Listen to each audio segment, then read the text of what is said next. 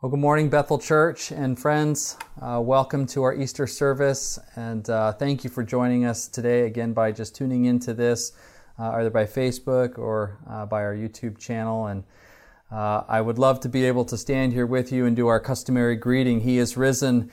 He is risen indeed. Uh, this year I've got both sides of that exercise. But would you pray with me? And we'll ask for God's help as we study His Word, and then I'll get right to my message. So let's pray.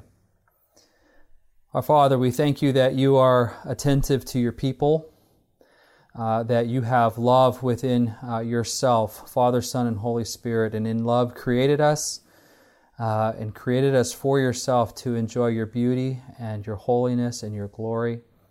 Thank you also that you concerned yourself for us uh, as we fell, as we plunged into sin and, uh, and rebelled against you, yet you did not leave us on our own, but you came after us in Jesus Christ and you made a way that we could be saved and reconciled to you. So we rejoice, uh, Lord, uh, this Easter to remember not only the death of our Lord and Savior Jesus, but his resurrection and the hope that we have with it. So thank you uh, again, Father, for what you for, for what you have done for us in your Son Jesus Christ. We ask for your help now as we look to your word, and we pray that it would be instructive for each of us. In Christ's name we pray. Amen. Well, if you have your Bibles, uh, you can turn them to John chapter 20, and that's where we're going to be this morning. Uh, every year as Easter approaches, my eyes and ears kind of perk up, and I start looking for my uh, sermon opener, if you will. And um, at Easter time, we typically have our largest audience, and we usually go over to Hering Auditorium, as you know. And it's just a different venue and a bigger group, and there are more guests. And I have just found over the years that it's best to have kind of a, an opener that we can all relate to, something about culture or just human experience, something that we can all uh, kind of share together and relate to. Uh, a number of years ago, I think it was back in 2011, I referred to the heroic crew in Fukushima who went into the nuclear reactor to sort of help contain the fallout there and did so at great threat to themselves and uh, and I, I kind of drew a parallel. They were kind of like Christ in that, how they went in to a situation to contain uh, the fallout and, and did it as an act of self sacrifice. Last year was a little less noble. Uh, we talked about um, someone who was lost, uh, this poor, poor figure named Roger. Uh, and of course, it was a dog who had wandered into our yard. And uh, usually, this reference uh, is chosen again because there's sort of a common appeal it's something we all experience, something we can all relate to, something we're all aware of. So I wonder, wonder what I could refer to this year that we might all relate to, something we might all experience. Obviously, I didn't have to look that far this year as uh, we're all experiencing the effects of the coronavirus and isolating. In fact, probably the most common, commonly shared human experience right now on the planet is that we are hunkered down sheltering in place, feeling isolated and feeling confined, and to one degree or another, navigating fear and uncertainty. Uh, you may have some fears of the virus itself.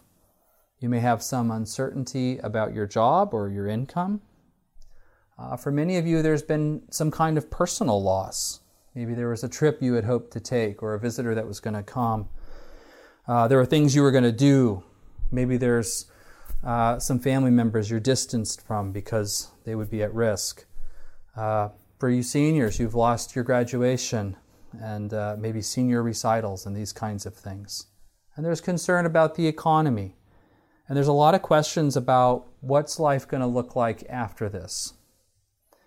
And as I've thought about some of these commonly shared feelings, this maybe fear, feeling locked up at home, feeling uncertain about the future, my mind just ran to this passage in John chapter 20, verse 19. And it begins with the words On the evening of that first day of the week, when the disciples were together with the doors locked for fear of the Jewish leaders, Jesus came and stood among them and said, Peace be with you. Now, friends, there, there are dozens of passages in the New Testament that talk about the resurrection of Jesus that, that I could go to. But for me, this scene, the scene of the disciples scared, hunkered down behind locked doors, just seemed especially pertinent to me for Easter 2020. And here's what I want to draw out of this passage this morning. Because of the resurrection of Jesus from the dead, fear is removed, peace is restored, forgiveness is offered, and reasonable faith is rewarded. Now, before we get going too far here, I want to just talk a little bit about the book of John and about the author, just to kind of get our bearings. The purpose of the Gospel of John is to encourage belief. In fact, John is explicit about that in his Gospel. In the same chapter that we're in, chapter 20, verse 31, he says this But these are written that you may believe that Jesus is the Messiah, the Son of God and that by believing you may have life in his name. In fact, the word believe is mentioned 98 times in the Gospel of John. That's an average of about five per chapter. So, believe is the overwhelming theme of the book. And so, you might say that the Gospel of John is written to persuade those who are skeptical of Christianity and to encourage Christians who may be struggling with their faith. And so, in this way, the Gospel of John is a little bit different than the other Gospels. Matthew, Mark, and Luke, uh, we call them the Synoptic Gospels. And what they have in common is that they, they write a synopsis of the life and ministry of Jesus Christ, and they write really from the same perspective or the same view. Although they write with a little bit of differentiation as they write to different audiences. Matthew is a Jewish fellow. So, as he talks about the life and ministry of Jesus, he really focuses on the prophecies that a Jewish community would have known and appreciated and would have seen fulfilled in Jesus. Mark is writing primarily to a Roman audience. And so he really focuses on the kingship of Christ and of his royalty and his coming kingdom. And Luke, who is a non Jewish physician, he's a Gentile, and writing to a Gentile audience, he really focuses on the compassion of Jesus for the marginalized and for those who are left out, overlooked in society. And he focuses on the power of Jesus, especially his miracles, because he thinks that will be persuasive to his Gentile audience. So they tell the same story, but they're nuanced for their own audience. But John writes as an eyewitness account of the life and ministry, death and resurrection, with the primary purpose of encouraging belief. That's his strategy. Now let's get our, the context here for our passage. The passage picks up on Sunday evening. This is the day of the resurrection. And the Gospel of John tells us that earlier that morning, Mary Magdalene had gone to the tomb. And she expected to find uh, Jesus' crucified body. But when she arrives, she finds that the stone has been rolled away and Jesus' body is not inside. So she runs to report uh, what she has found, and she reports this to the other disciples, Peter being one of them, and John, who identifies himself in the book of John as the one that Jesus loved. She tells these two disciples what she has found, and they run and they come to investigate. And they find not just an empty tomb, but they actually find grave clothes lying behind as well. After some time, uh, the two disciples leave, but Mary stays behind and she's grieving, and she has two incredible encounters. Angels appear to her from within the tomb, and she actually encounters the risen Jesus outside in the garden. And uh, she has this amazing encounter with him, and Jesus tells her to go and tell the disciples. So she runs back home and reports I have seen the Lord. So we'll pick up with, with, uh, with that. We'll pick up our passage in chapter 20, verse 19.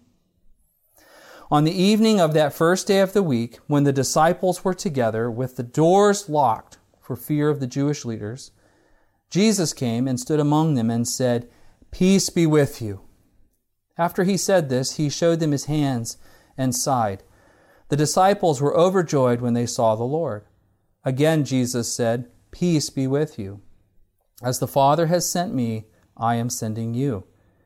And with that, he breathed on them and said, Receive the Holy Spirit. If you forgive anyone's sins, their sins are forgiven. If you do not forgive them, they are not forgiven. Now, Thomas, also known as Didymus, one of the twelve, was not with the disciples when Jesus came. So the other disciples told him, We have seen the Lord. But he said to them, Unless I see the nail marks in his hands and put my fingers where the nails were and put my hand into his side, I will not believe. A week later, his disciples were in the house again, and Thomas was with them. Though the doors were locked, Jesus came and stood among them and said, Peace be with you. Then they said to Thomas, Put your finger here.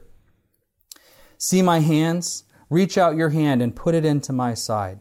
Stop doubting and believe. Thomas said to him, My Lord and my God. Then Jesus told him, Because you have seen me, you have believed. Blessed are those who have not seen and yet have believed. And so, what we see in this initial scene here is through the resurrection of Jesus from the dead, fear is removed. This is a very real human moment described to us in this passage. We can absolutely identify with the disciples. We can relate to their fear as they're locked behind these doors. Uh, they're gathered certainly for grief. Uh, this is something that would have pulled them together to grieve over this loss. Uh, but also, when we look at the other Gospels, we find that there have been some other Jesus sightings.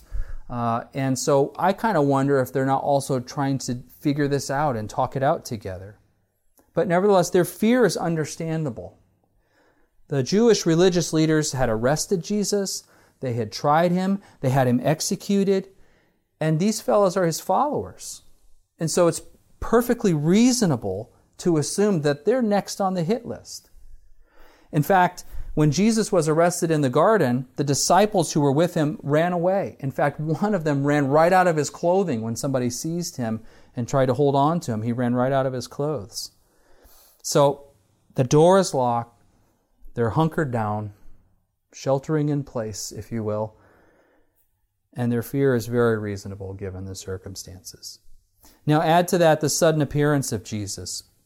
Notice that he, he didn't knock, he didn't unlock the door. It doesn't even say he came through the door, he didn't sneak in through a window. He simply appeared.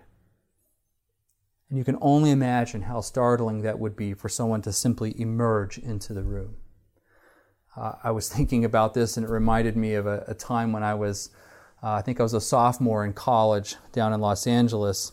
And one evening late, I was working at my, my desk on my laptop, just typing away, dumb and happy. And unknown to me, uh, one of my friends had seen my light on. And so my friend very carefully and stealthily snuck through the ivy, below the bushes, right over to the bottom of the windowsill, and carefully pulled themselves up imperceptibly above the windowsill, which was about a foot away from me.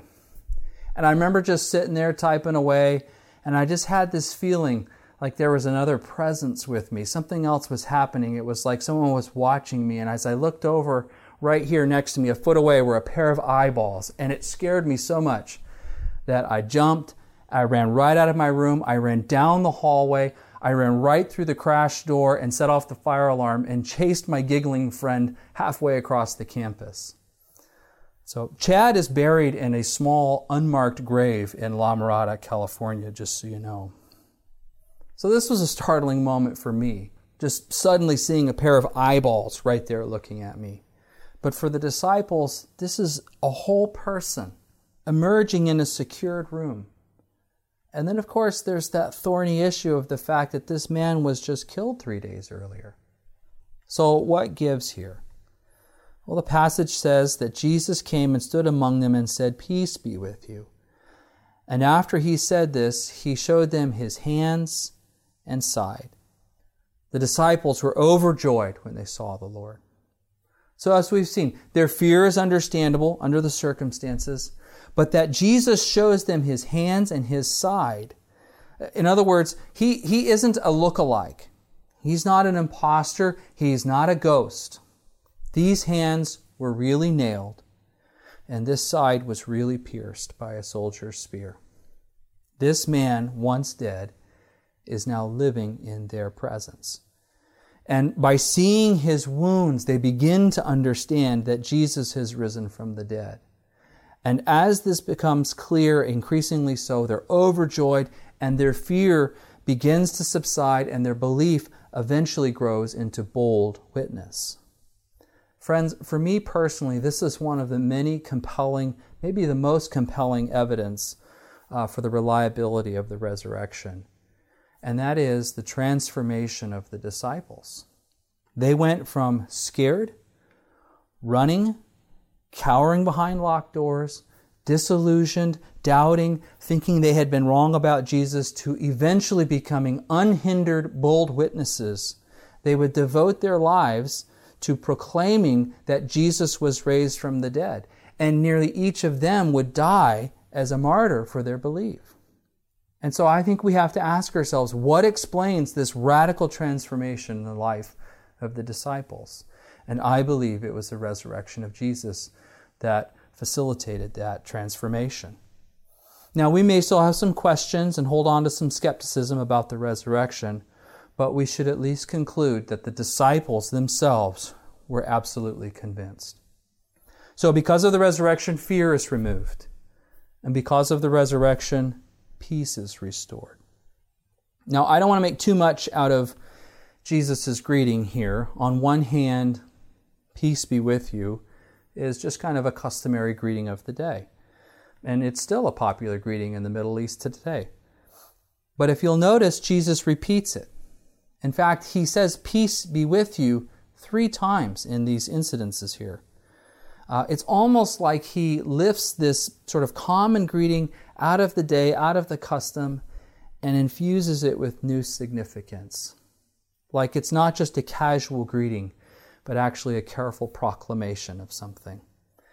Uh, you and I experience this all the time when you walk past somebody you know on the street or at Fred Meyer or at work, back when we used to do those kinds of things, and they say something like, "Hey, how's it going? How you doing?" And the right answer or the expected answer to that question is fine, fine. Hey, I'm fine. They're not really asking, right? But then every now and then somebody will kind of lean in and take some time and say, No, really, how are you doing? And you realize, Oh, oh, we're not just acknowledging one another here, like you want to communicate. And it, it seems like Jesus is doing the same kind of thing here. Peace be with you. No, really, guys. I've just accomplished something that should bring peace to you and to your lives. And so, friends, I want you to understand something. The crucifixion of Christ was not an unhappy accident, it was not unexpected, it was not an inconvenient detour in the life and the ministry of Jesus. Jesus said himself, even in the Gospel of John, No one takes my life from me. I lay it down of my own accord. Jesus regularly predicted his own death. And virtually without fail, when he spoke of his own death, he also spoke of his resurrection. But this doesn't just emanate from Jesus.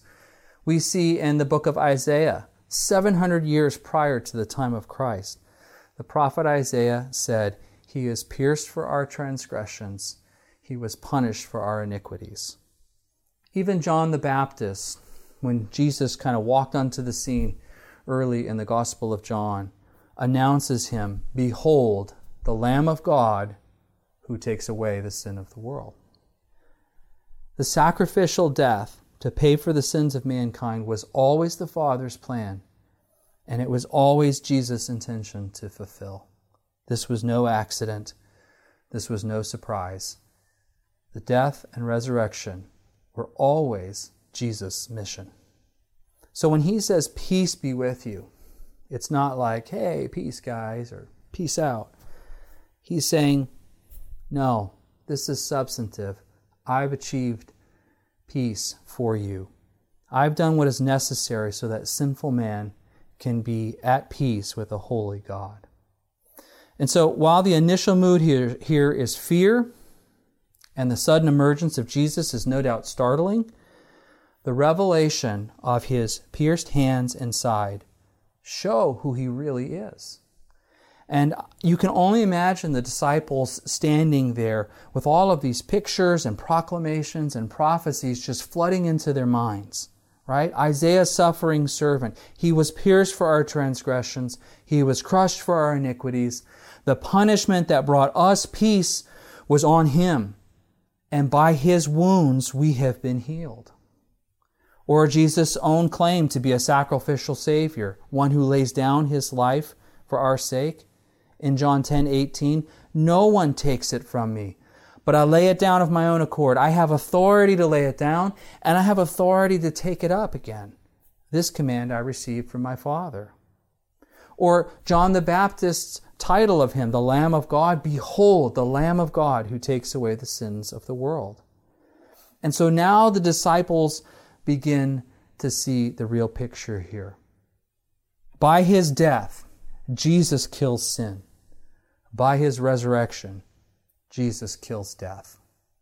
And this is what Paul is getting at in 1 Corinthians 15 when he taunts death by saying, Where, O death, is your victory? Where, O death, is your sting?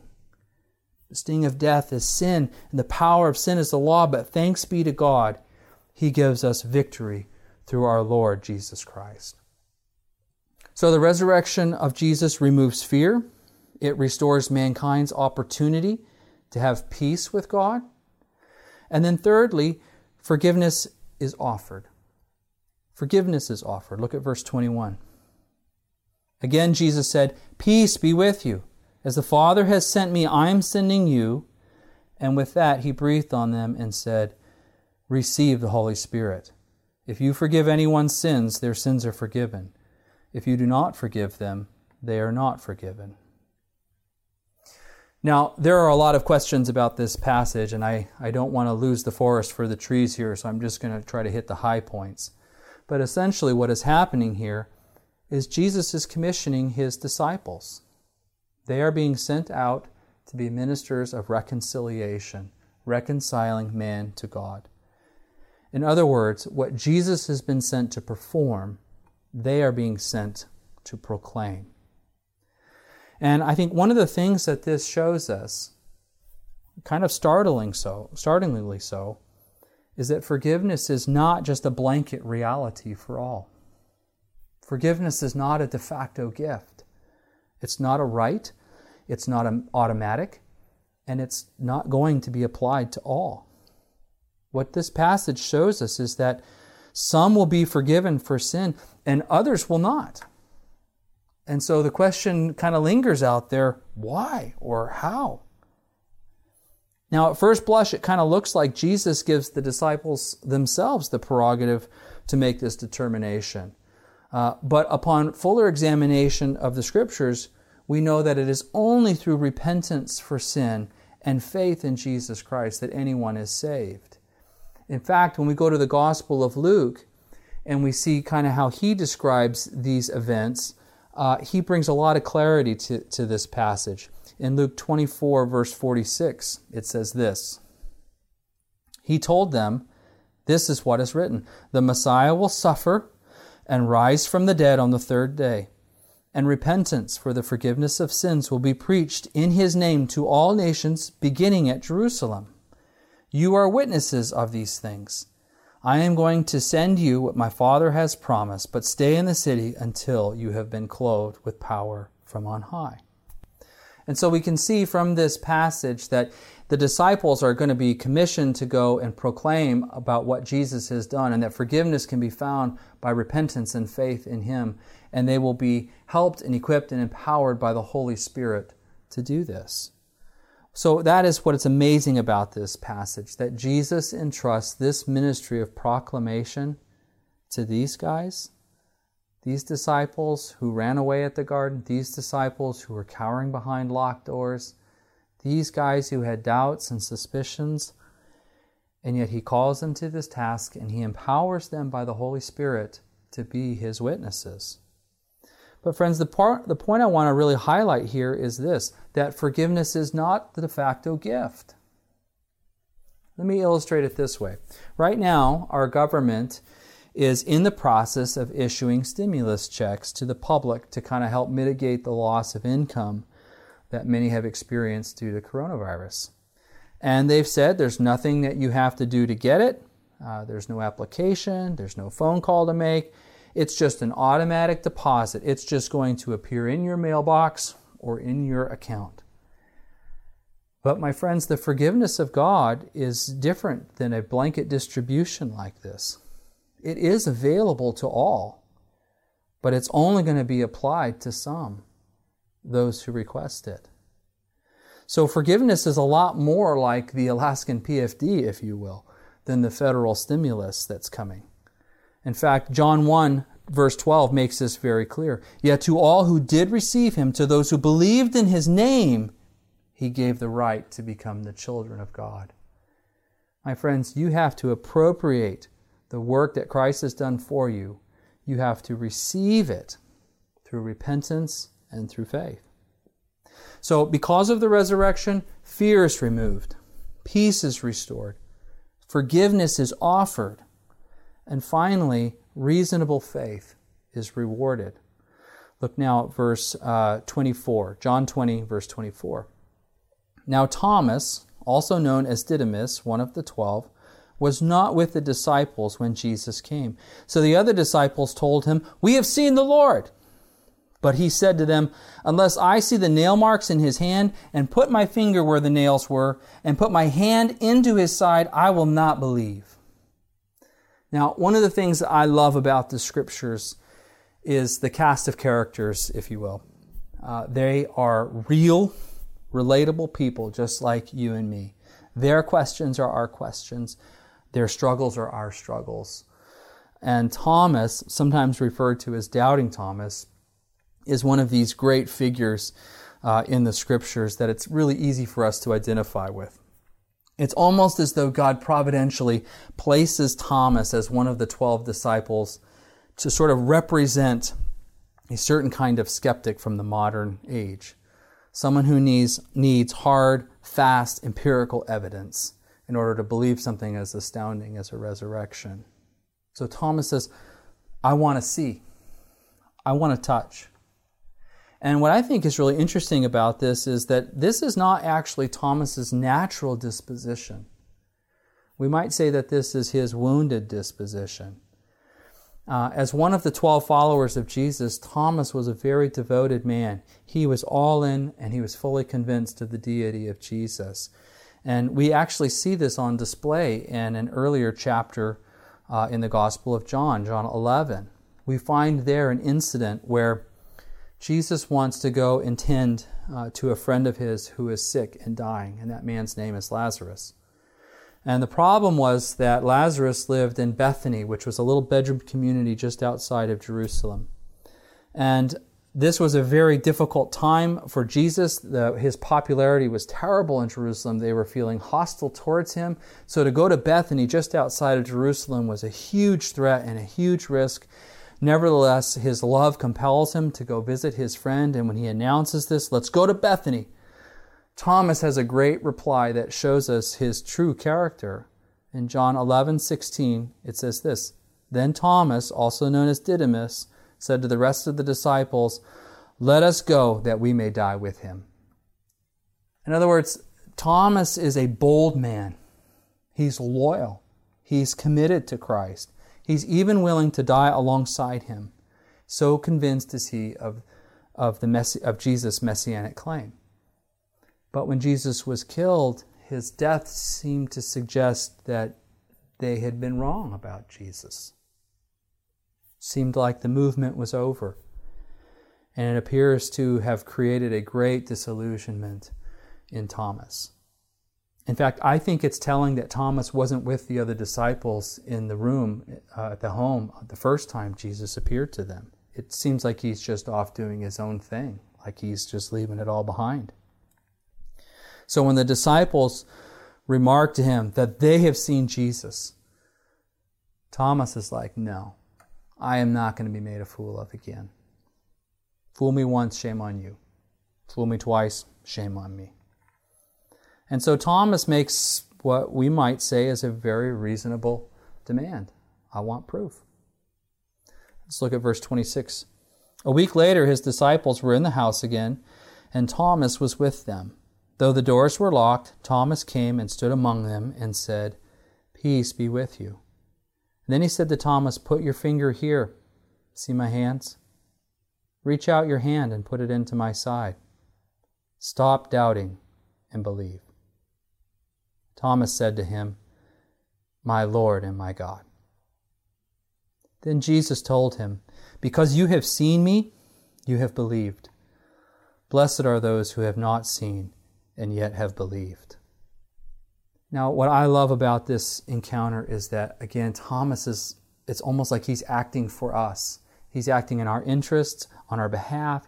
He serves as like a representative for the modern man. He's demanding proofs and evidence that we ourselves want to see. He's our eyes on the situation. And I think the encouragement that this gives to us uh, as modern day readers of the scriptures is that the Christian faith is not a blind faith. It's not a leap of faith. It's not a faith against reason or without reason. It's faith built upon reason. In fact, it's faith built upon evidence, eyewitness accounts, credible testimony, corroborating testimony, even differentiated testimony, transformation of disciples, and the martyrdom of nearly all of them. And so, what we find in this passage and throughout the New Testament is compelling evidence for the resurrection of Jesus from the dead.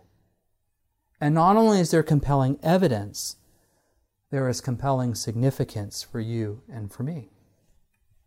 Because of the resurrection of Jesus from the dead, fear is removed from our temporal situation.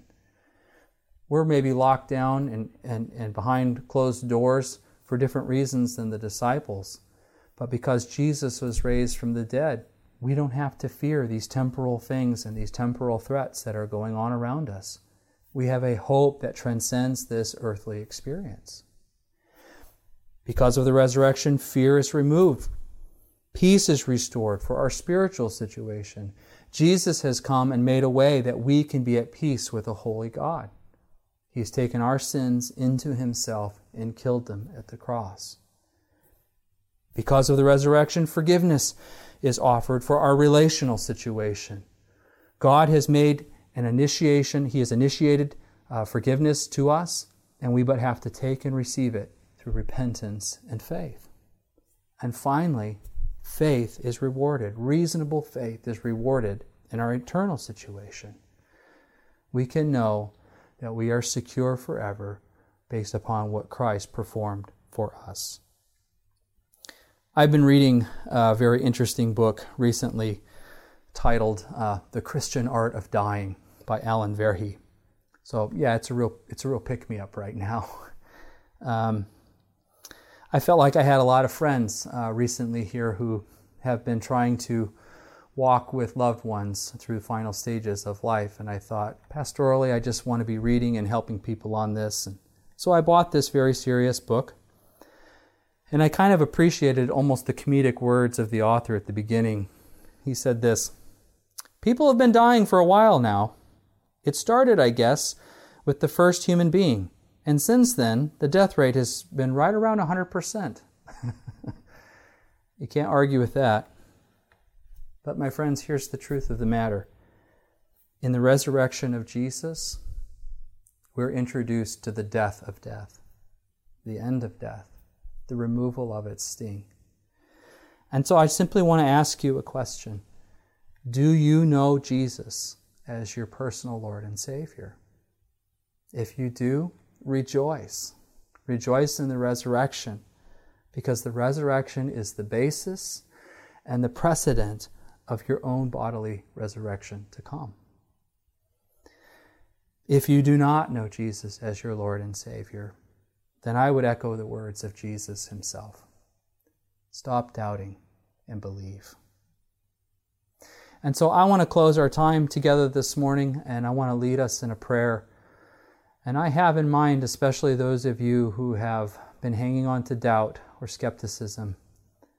And I want to invite you to believe on the basis of the evidence that we have seen here to stop doubting and to believe, to repent of sin, and to show your faith in Jesus Christ, to receive the forgiveness that He has offered you. So I'm going to close with a prayer, and I want to invite you to know peace with God by praying this back to the Lord quietly where you are.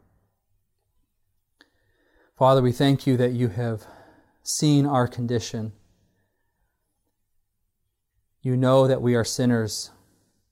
And though we have rebelled and wandered from you, you did not leave us to ourselves, but you made a way through the sacrifice of Christ that our sins could be punished in Him and that we could have peace with you. So, Father, I repent of my sin. I express my faith and trust in Jesus as my Savior. I rejoice in his resurrection, knowing that means the end of sin and the end of death. And I rejoice to be a child of God. Thank you for what you have done for us in Christ Jesus. We love you. Amen.